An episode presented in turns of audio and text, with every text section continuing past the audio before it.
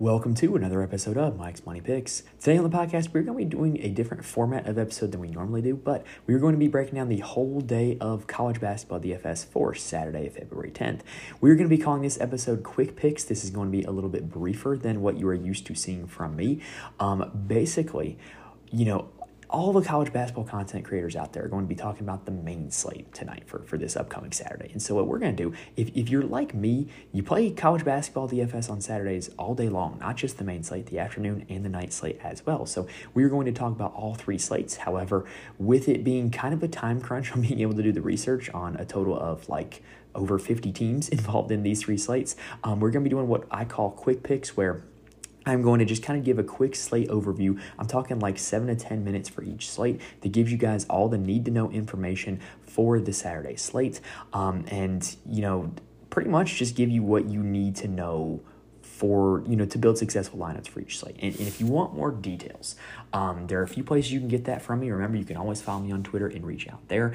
Join the Fantasy Corner Discord. It's entirely free. Link is in the description. Um, I'll be chatting it up in there all day long, talking picks, talking lineups, talking strategies. Um, if you're looking for people to talk about DFS with, the Fantasy Corner Discord is the place to go. And it's not just college basketball. We talk NBA, golf, and more in there. Link is in the description if you want to join that. And then I will have all my articles on my Patreon for the whole day's slates. So um, if you want to know who actually makes my lineups and how I'm actually going to be attacking once I finally sit down and build, the Patreon is the place where you can check that out. Patreon.com slash Mike's Money Picks. All right, now I said I got to keep the episode brief, so I'm going to go ahead and keep the intro brief, and we're going to go ahead and start talking about the 12 p.m. Eastern Time main slate for Saturday, February 10th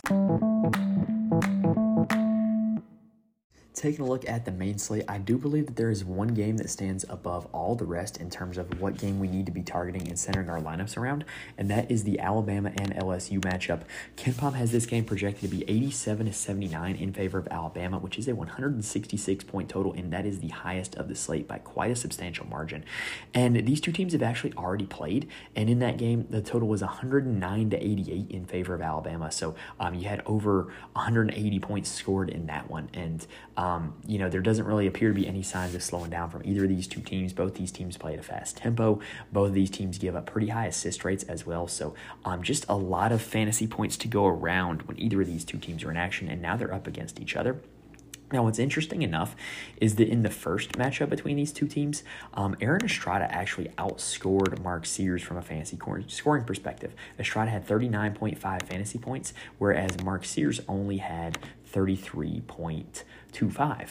And real reason why is because the peripheral stats. Um, you know, Sears actually outscored um, Estrada for, for real scoring, but Estrada got more peripheral stats. And if you've been following me all season long, I've said this a few times, but these guys have very similar usage rates. Sears just tends to be more efficient. So there's going to be games where, you know, Estrada does outscore Sears. And with there being a $2,200 price difference between the two of them right now, I think it's a very savvy game theory play to play Aaron Estrada um, here in this game against against LSU. It might not be this game, but at some point he is going to outscore Mark Sears, and you're going to wish you have would have played Sears or wish you would have played Estrada over Sears. Now, what's also worth noting is that um, the Alabama value plays were just okay in this game. Uh, Latrell Wrightsell was kind of the, the value that you wanted. He was 6 for 12 from the field, put up 26 fantasy points. He was really kind of the, the supporting cast guy that you wanted in your lineup in that game. And in terms of like the Alabama deep value plays, um, Sam Walters was actually the guy that you would have wanted. Um, he ended up with 17 fantasy points against LSU in 11 minutes. But with these Alabama guys, though, all the bench pieces, pretty much everybody um, outside of the starting five of Sears, Estrada, Griffen, Wrightsell, and Nelson. Pretty much everybody after that plays super inconsistent minutes, sees super inconsistent usage. So it wouldn't shock me if one of those guys ends up going off, kind of like the first game where it ended up being Sam Walters. But uh, that's a situation where I don't think you have to go to by any stretch of the means.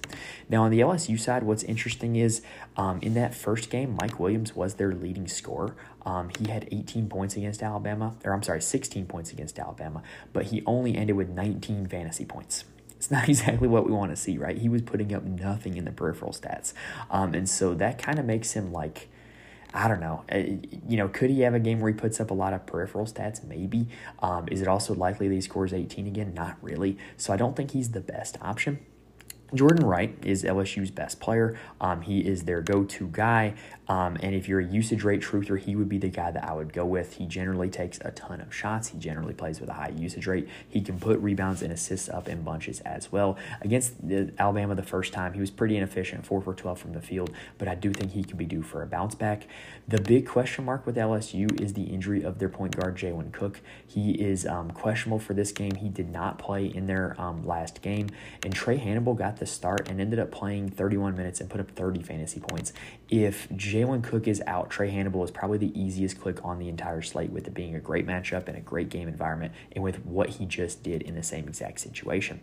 Now, the rest of the LSU guys are pretty interesting. Um, in the previous meeting between these two teams, um, J- Jalen Reed, Irel Ward, and Derek Fountain all hit at least 3.5x value, with Fountain even being around 5x. And so I think all five or all three of those guys are going to be in play.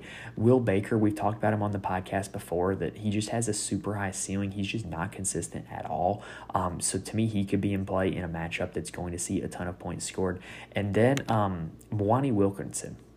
I want to make sure I said that correctly. He played a season high minutes against Tennessee largely due to the injury to Jalen Cook. Um, only put up 11.5 fantasy points, but a salary of 3,300. we'd kind of be okay with that, especially considering this game with as you know as much of a pace up spot as it is. You know, 11.5 fantasy points could turn into 15 really quickly. All right, now let's go ahead and talk about some of the other guards that I like. So this is a slate where you know it's pretty heavy at the guards. Like there's just a lot of solid options. You got Devin Carter as the highest priced guard going up against Butler, and he's just been one of the most consistent players in all of college basketball at the FS all season. You got Tamin Lipsey taking on TCU, where we've mentioned them before, where TCU gives up a super high assist rate, and Lipsey has a super high assist rate, so that should be a pretty good matchup and some correlation. Um, but the guy that I want to talk about is Max Abmas of Texas. Um, he has only a 24% usage rate on the season, which is not what he's used to from his days at Oral Roberts, but he is still getting ton of shot attempts. He's attempted at least 11 shots in every conference game. And against West Virginia the first time, he put up 46 fantasy points. He had 32, um, 3 and 2, which is not like the most peripheral stats in the world, right? Um, but West Virginia is just a terrible defensive backcourt. I've watched a lot of college basketball this season, and I think I know if to say they are one of the worst defensive backcourts I've seen in, in all the games I've watched. And so I think Abmas as well as Tyrese Hunter should have their way with this backcourt and be able to put up a ton of points. Keep in mind, West Virginia won that first meeting, and so I don't think Texas is going to take them lightly. I think Texas is going to come out all systems go, and, and they're just going to be attacking this backcourt with Abmas and Hunter. Now, in the mid tier, I do want to mention we do have a little revenge game here on this tier. Um, you know, we've got John or Joseph Girard of Clemson um, heading to take on his former team in Syracuse, and Girard is coming off of a 36 or 35 fantasy point outing against North Carolina. I think he will probably be pretty popular because of the narrative and what he just did. But the guy in the mid range that I like at the guard spot is Meechie Johnson of South Carolina. Look, we played him a lot like in the middle of the season when he was like really, really successful back in like December and early January, but he's kind of cooled off since then. And they've switched their starting lineup. South Carolina has to start Collin Murray Boyles, which has taken away a little bit of the usage from Meechie Johnson, but he's still playing a ton of minutes. He's still getting a lot of shot attempts. He's still putting up a lot of peripheral stats. He just hasn't been all that efficient from the field. Well, you know, the game against Vanderbilt is just what the doctor ordered for that. Vanderbilt is probably the worst team in the SEC. I think that South Carolina is going to boat race them, and I think they're going to put up a ton of points. And so Meechie Johnson should be able to fix his efficiency issues. And if he's still able to put up the same peripheral stats, but just make a few more shots, he has a chance to have a big game against the Vanderbilt Commodores. Now, heading down to the low tier, it's honestly kind of ugly. Um, like, I do think that, um, you know, if Jalen Cook of LSU is out. Trae Hannibal is probably the easiest value click at guard. Um, Jeremiah Williams of Rutgers is a little bit intriguing to me. Um, you know, he's very hyped up prospect, and you know he's come in and put up 21 fantasy points in both games so far, and I think there could be something there. Um, but a guy that I want to talk about in the low tier is going to be Mason Madsen of Boston College. Um, he's not usually like a super high fantasy scorer, but there is something that I do think is interesting and worth noting here. Prince Aligbe is likely to miss this game. Um, and, you know, he left the last game against Florida State early. In that game, Mason Madsen played 21 minutes, which is his most in the last five games, and he put up 22 fantasy points. Over a fantasy point per minute from the guard spot as, kind of a, a corner shooter, like it's pretty impressive. And when you look back at his game log against Clemson, Mason Madsen played 30 minutes, put up 23 fantasy points. The common trend there, that was another game where Prince Aligbe missed. So if Prince Aligbe misses this game, Mason Madsen could very easily be a candidate to go over five or maybe even 6x in this matchup against Duke. Now, heading to the forward spot, um, the top name on the board is probably the most intriguing name on the board to me, and that is Johni Broome of Auburn. So he has put up at least 42 fantasy points in three straight games and has shown a ceiling of 55 fantasy points in his last five. He is getting a ton of shots. He is getting a ton of boards. He's also blocked at least three shots in each of the last five games. And Florida, for whatever reason, gets a ton of shots blocked. I don't know why. And so I think that that's kind of a matchup made in heaven. The one concern with Johni Broome is that he generally doesn't play like 30 plus minutes, but like when you look at his last three games, 24, 25, and 26 minutes. So he's been able to hit 40 fantasy points even in only 24 minutes. So what happens if he does happen to play for 30 plus? And, you know, in a road game against Florida, they might need him to play 30 plus. So um, I definitely think that this is a really good spot for him. And I think that that ceiling could be even higher if he does, in fact, play a full minute load if Bruce Pearl will finally pull the trigger. Now, heading down to the mid tier. Um, before we get there, though, I do want to mention um, Coleman Hawkins against Michigan State is pretty interesting. Um, he did put up 39 fantasy points against them the first time these two teams played. Um, I don't think that's a bad spot, particularly for him.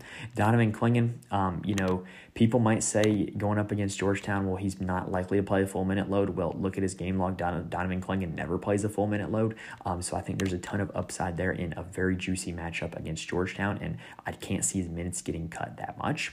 Um, on the side, I love PJ Hall and um, Ian Schieffelin taking on Syracuse.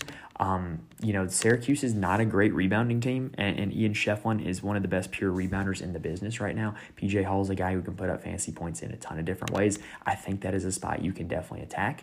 But interestingly enough, I think there's a way you can attack this game on the other side. So Syracuse dismissed Benny Williams from the team um, about a week ago, and Chris Bell got the start in their most recent game against Louisville, played 33 minutes, put up 11 shots, was 8 for 10 from 3, and put up 44 fantasy points.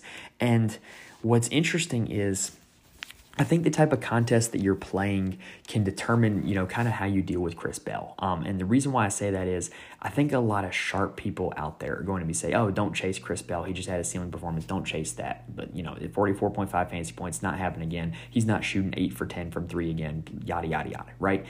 I think that a lot of the you know less sharp lobbies out there, maybe like you know the the smaller entries, um, you know um, maybe some single entry stuff that's low dollar. Like I think that a lot of people might decide to chase it. I am on the side of I'm willing to chase it, but I'm not expecting the same result. So here's what I mean by that. Um, he doesn't need 44 fantasy points to, to hit value, and he was only priced up to $6,100. If he just gives you 75% of that, and puts up 30 fantasy points. Like that's a really solid outing for Chris Bell, right? And really at the end of the day, Instead of going 8 for 10 from 3, say he goes 4 for 10 from 3. That puts him right at 32 fantasy points, and that's still what you want at a salary of $6,100. So I think the chance is definitely there. It's definitely a situation to monitor going forward. I do think you will see increased usage from Judah Mintz as well as Quadir Copeland when in this Syracuse situation, but Chris Bell is definitely a way you can attack it from the Syracuse side. Now, outside of the LSU bigs value, um, another value play that I do like at the forward position is Jack Clark of Clemson. Um, remember when when he was at NC State, he was a really solid player. He started for them, played a ton of minutes, really good rebounder. Well, he finally started to show that against North Carolina. He got the start, played 33 minutes, put up 18 fantasy points. At $4,200, that's all we're asking for. If he's going to play 33 minutes against Syracuse, he's probably going to put up more than 18 fantasy points. All right, that does it for the um, the main slate. So let's go ahead and take a quick breather, and then let's transition on over to the afternoon. Look now at the afternoon slate, I do think there is a clear game to target in this slate as well. Um, and for me, that would be Gonzaga taking on Kentucky, which is a strange matchup for a Saturday in February. I don't know how they got to schedule this one, but I'm, i kind of like it. This should be a pretty good game. Gonzaga is going to have a chance to really bolster their tournament resume if they go into Rupp Arena and come out with a win. KenPom has this one projected to be 85 to 82 in favor of Kentucky, which is the highest scoring game on the on the slate, with a total of 167 uh, points. Now for Gonzaga. There's all kinds of ways you can attack with this team, but here's the bottom line. They've gone to a bigger starting five where they start Ben Gregg, um, Anton Watson, and Graham Ike all together, where they kind of play Anton Watson at the three. And I think this is kind of a nightmare for Kentucky. Kentucky is not built to play against three big bodies like this, um, and, and I don't think that they're going to be able to match up with all this size. I think Anton Watson, you know, playing primarily the three, could have a massive ceiling game, which he has shown a massive ceiling this season with 54 fantasy points earlier this season against Santa Clara. He is generally a very efficient player from the field. He generally puts up a ton of peripheral stats, and in a pace up spot against Kentucky, he's the guy I want to get to the most. Now, Hickman and Nembhard are kind of interesting because Hickman is priced above Nembhard, but like every time I watch them, I just have this perception that Nembhard's the better player. And then when you go look at the game log, you kind of realize that Hickman has kind of been picking on the bottom dweller teams, having his best games against the worst teams in the West Coast Conference, whereas Ryan Nembhard has been at his best, you know, in non-conference play when Gonzaga had some tough competition and against the better opponents as well. So um, I do think that Nembhard would be the guy I would rather have. He rates out better, um, and at a cheaper price, he's you know barely a cheaper price. He's the guy that I would prefer over Nolan Hickman. I do think you can play Ike and Gregg as well as the other two starting forwards for this Gonzaga team. Um, and then Dusty Stromer is probably going to be needed off the bench a little bit. Um, you know, he played 31 minutes against Portland, but that game was a blowout. So I don't know how much you can put into that. But his minutes and usage definitely declined when he moved to the bench in favor of Ben Gregg. Now, on the Kentucky side, everything revolves around their injuries. Are is Tre Mitchell going to play and is DJ Wagner going to play? Well, if Wagner does play, to me he messes everything up because right now you're looking at Dillingham, Reeves, and Sheppard, who are all priced up after how well they've played in the absence of DJ Wagner. And so if Wagner does play, uh, none of those guys are playable to me simply because they're not going to play the same minutes, they're not going to see the same usage, and they just don't have the same upside if Wagner's going to be in the rotation. Like we talked about with Dillingham and Sheppard all season long, they have incredible usage rates. Um, you know, Dillingham with his shot rate, Sheppard with his you know peripheral rates and the assists and rebounds, but they never played a ton of minutes because Kentucky just had so many guards. And without Wagner, Dillingham's played over 28 minutes in all three of those games. He's put up over 33 fantasy points in all three of those games. And so I think that he's a really, really solid play if Wagner continues to be out. The one who's affected the least by is Antonio Reeves, who will start, you know, through hell or high water pretty much. Um, and then Reed Sheppard, again, you know, 49, 35, and 27 fantasy points in the three games without DJ Wagner. So um, to me, Dillingham and Sheppard are my priorities if Wagner is in fact out. And if Wagner's in, I think they're almost untouchable. Now, the forwards. If Tre Mitchell is out, what you saw last game was Big Z, um, Ivisic, Zvon, Zvonimir Ivisic. Um, I'm just going to call him Big Z. He played 12 minutes. He got the start, put up 23 fantasy points against Vanderbilt. And who's to say that he wouldn't play more minutes if that game were closer? So um, I do think Big Z has a little bit of upside sitting there at 5K, especially if Tre Mitchell is out. Aaron Bradshaw also had a really good game without Tre Mitchell, only played 19 minutes against Vanderbilt and put up 20 fantasy points. I don't really know how much we can put into that game though because of the fact that it was Vanderbilt and it was a blowout. And you know, who's to say that either of those two guys would have played boosted minutes? I don't know, and I'm not going to speculate on that. Adou Thiero also got the start at the power forward spot against Vanderbilt, played 18 minutes, only put up 14 fantasy points. You got to like him if Mitchell is out again, because again, you got to expect that he's going to play more minutes than that game against Vanderbilt. All right, now looking at the slate as a whole, there are definitely some guards at the top tier that I like. Tyler Kolek has absolutely torn up St. John's in his career, um, and I would expect him to do so again. RJ Davis has been shooting more than pretty much anybody in the nation right now. Um, he's had over 22 shots in three of his last five games, and that continue that could continue against a Miami team that's going to be a pace up spot for them. So I kind of like RJ Davis as well. But the guard that I want to focus on and zero in on is going to be DJ Horne of NC State. I think this NC State weight game is one of the better um, game stacks of the slate. You know, KenPom has it projected for 149 points, but the last time these two teams played, it went for 159 in an NC State victory. And in that game, DJ Horne put up 32 fantasy points, um, and he put up a 33% usage rate in that game, taking 19 shots. So clearly, NC State thinks that their way to attack Wake Forest is by by using DJ Horne, and I buy it. And I think he's going to be a guy who could have a massive ceiling if he has those same number of shot attempts and that same usage rate against Wake Forest again. Now, heading down to the mid tier, my favorite play is going to be Brice Williams of Nebraska. Look, Michigan Michigan is just a team that hands out fantasy points like candy, and Brice Williams is a guy who can accumulate fantasy points in bunches because of all that he does in his peripheral stats. Last game against Northwestern, you know, they Nebraska only put up 68 points as a team, Brice Williams only took seven shots, but because he got a double double, added in some assist as well, put up 34 fantasy points. Like he just has such a wide pathway to scoring because he is a legitimate triple double threat. And um, he's a guy that against Michigan, I could see him putting up just a ton of numbers, and I think the upside is massive for Brice Williams. Now, heading on down further, I'm going to stay in the same game. Actually, before I get back to that, the Carolina Miami game is an interesting one to stack. Um, you know, we don't know about the injury status of Wooga Poplar or Kyshawn George for Miami, but last year Jordan Miller really tore up Carolina, and the Jordan Miller role on this Miami team is filled up by Matthew Cleveland now. Against Virginia, the entire Miami team struggled. Um, so I'm not going to put too much stock into that, and I will buy the dip on Matthew Cleveland and, and hope that he's able to repeat the success Jordan Miller had against North Carolina.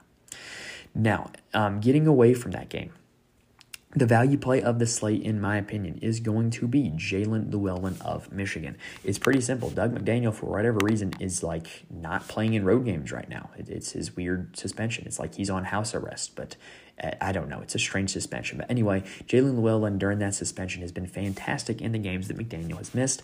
You know, at a salary of only $4,600, Llewellyn has put up 23 and 22 fantasy points in those two games. He's taken a combined 21 shots in those two games, scored a combined 34 points in those two games. So I really like Llewellyn with McDaniel being out of the lineup, and I think that this spot against Nebraska is not a bad one from a fantasy scoring perspective. Now, heading to the forward position, like in terms of like the top of the board, it's absolutely stacked. You got Hunter Dickinson taking on a Baylor team that is not exactly great at defending centers. You've got Armando Bacot and Harrison Ingram going up against the small ball Miami side. I really think the, the recipe is there for Harrison Ingram ceiling game. He tends to have better games against teams that play small ball power forwards. Um, and so I think that this could really be a solid spot for Harrison Ingram. Um, and his rebounding rates are just outstanding. I definitely think he's a candidate for a double double. Um, and then heading from there, Ighodaro and Soriano going against each other. I kind of would tend to think that one of them is going to have a huge game. N'Faly Dante is a very interesting option at 8,000. We know he has a massive ceiling. We know he's playing a ton of minutes. And for whatever reason, he's just not taking like as many shots as we would like to see. Um, in the 7K range, though, I really like Julian Reese. You know, you look at his game log and there's like one dud but other than that, he's been absolutely outstanding. Over 36 fantasy points in four of his last five. The usage rate is there. He's a great rebounder, and Ohio State is very soft in the interior. So I really do like Julian Reese in that matchup. But heading down officially to the mid tier, um, my favorite option is going to be J'Wan Roberts of Houston. Look, we've seen the Cincinnati team get absolutely battered by big men, whether it's DaRon Holmes of Dayton, Dylan Disu of Texas. Like, bigs can really go off against this Cincinnati front court. And I think that it's going to be J'Wan Roberts' turn here, um, you know, on this Saturday. He's shown a 50 point upside with, you know, 53 against TCU.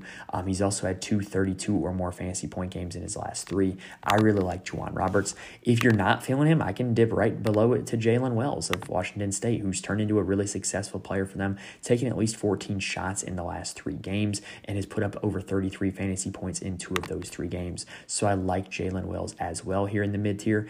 Now, the low tier is where it gets kind of ugly. Um, at $5,600, you have Jalen Graham, and like nothing is certain with this Arkansas basketball program right now. Absolutely nothing. Um, but here's the thing they still got to send five guys out there. And Trevon Brazile's still hurt. And Jalen Graham has played 26 and 30 minutes in the last two games, and he's put up 31 and 32 fantasy points in those two games. So if he continues to play minutes, which somebody's got to play minutes, I kind of like his you know ability to get to that 30 fantasy point upside, and I do think Jalen Graham is probably my favorite you know 5K play uh, among the forwards on this slate. Now heading down into the 4K and below tier, I'm going to go back to that Wake Forest NC State game. Mohamed Diarra is a guy that tends to see extended minutes against teams who play bigger lineups because DJ Burns is not a great defender. And in that Wake Forest game, Diarra played 25 minutes and he was ejected from that game, so it could have been even more.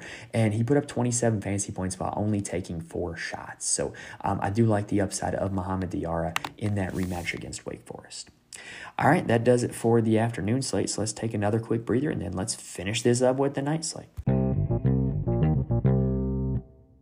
Now, taking a look at the night slate, I'm going to do this one a little bit differently than I have um, the previous two slates because this one is like the ultimate non-game stacking slate. And so here's what I mean by that. Like just I don't really see a game environment from any of these 10 that I'm eager to play like three or four players from. It just it, it's weird. I, I don't see one game environment where I just want to stack it up like I do with, you know, the earlier the afternoon slates or, or really most nights.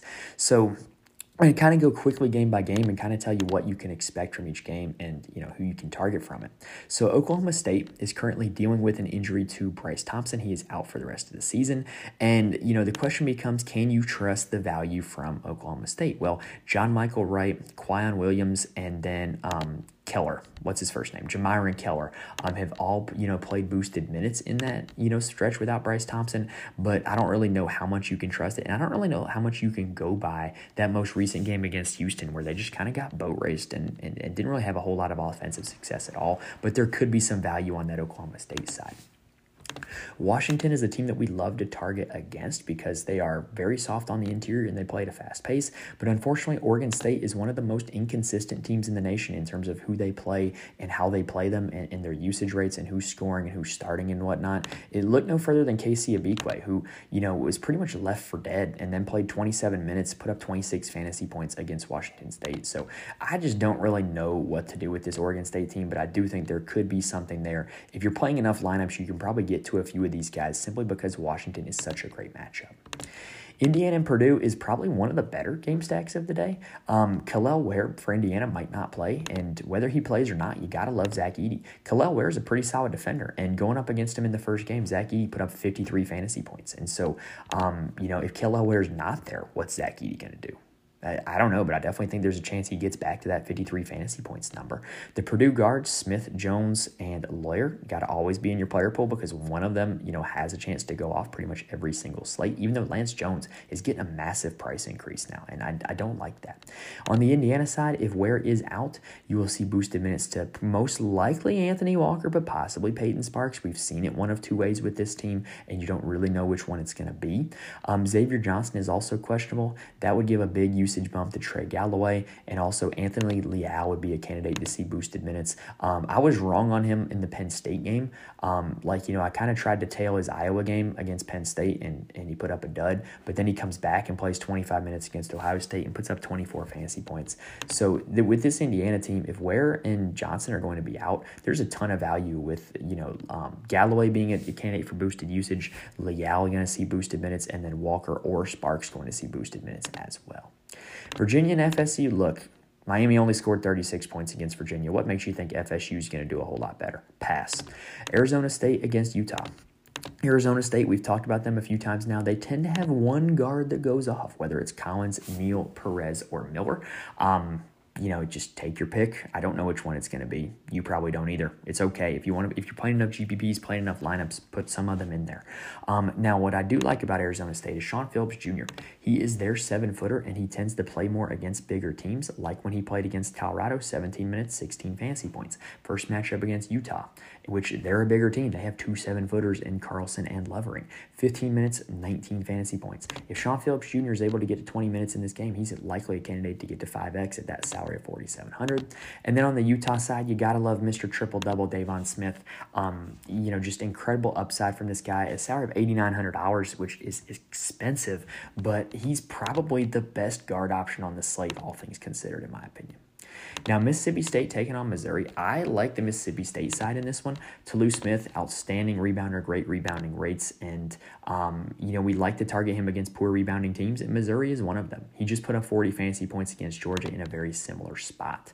Now, DJ Jeffries is also out. We saw boosted minutes for Shawn Jones in that most recent game, played 33 minutes, put up 20 fantasy points, which might not sound like a whole lot, but he's only $5,000, and he was 2 for 11 from the field in that game. So, what if he's 5 for 11? He puts up 27 fantasy points. It's a very real possibility. And so Shawn Jones is a guy that will be making my player pool for that reason. KeShawn Murphy also saw a little bit of a boost without Jeffries, played 15 minutes and put up 17 fantasy points. I think he's a little more riskier than Shawn Jones is, however.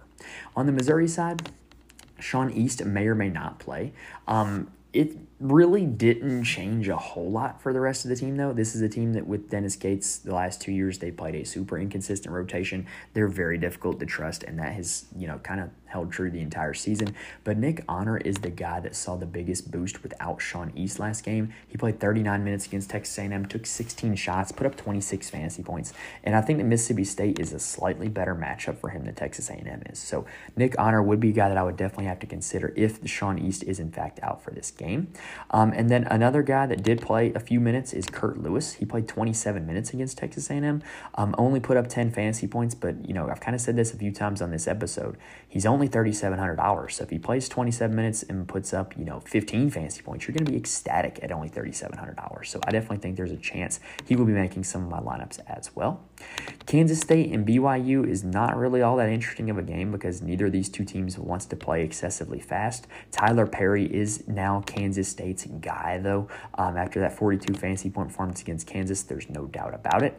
And then Fousseyni Traore, aka Foose, as they call him at BYU, he's a guy that I love for BYU. Um, you know, put up 45 and 28 fantasy points in their last two games, is back in the starting lineup. He was projecting to be their best player in the preseason, and now he's finally starting to look at it after he's fully recovered from injury. So at only $7,100, I love Fousseyni Traore taking on Kansas State, and that's a front court that can really be had, in my opinion.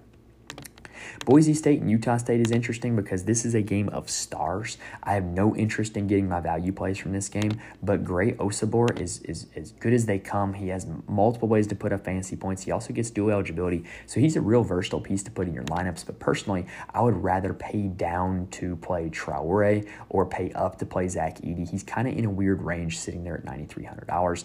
Boise State, Degenhart, and Stanley both have incredible ceilings. One of them tends to go off. Good luck figuring out which one it is. Arizona and Colorado is a game that on paper looks like a decent game to stack until you go back and look at game logs and see that the last time these two teams played, you know, it was 50 to 97 in favor of Arizona. They almost doubled them up.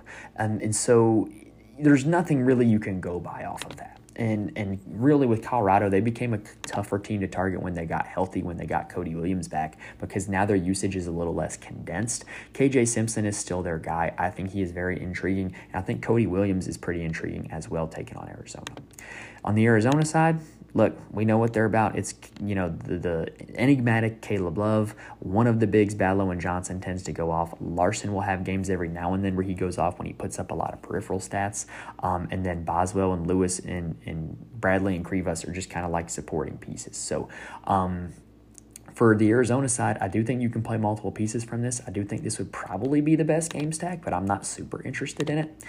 An 8K forward that I love on this slate is Maxime Raynaud of Stanford. So Raynaud is a high upside guy. We've seen him with multiple 40 fantasy point performances this season, and USC is a team that is not good against bigs at all. In the last game against them, um, he could not stay out of. Oh no, I'm sorry.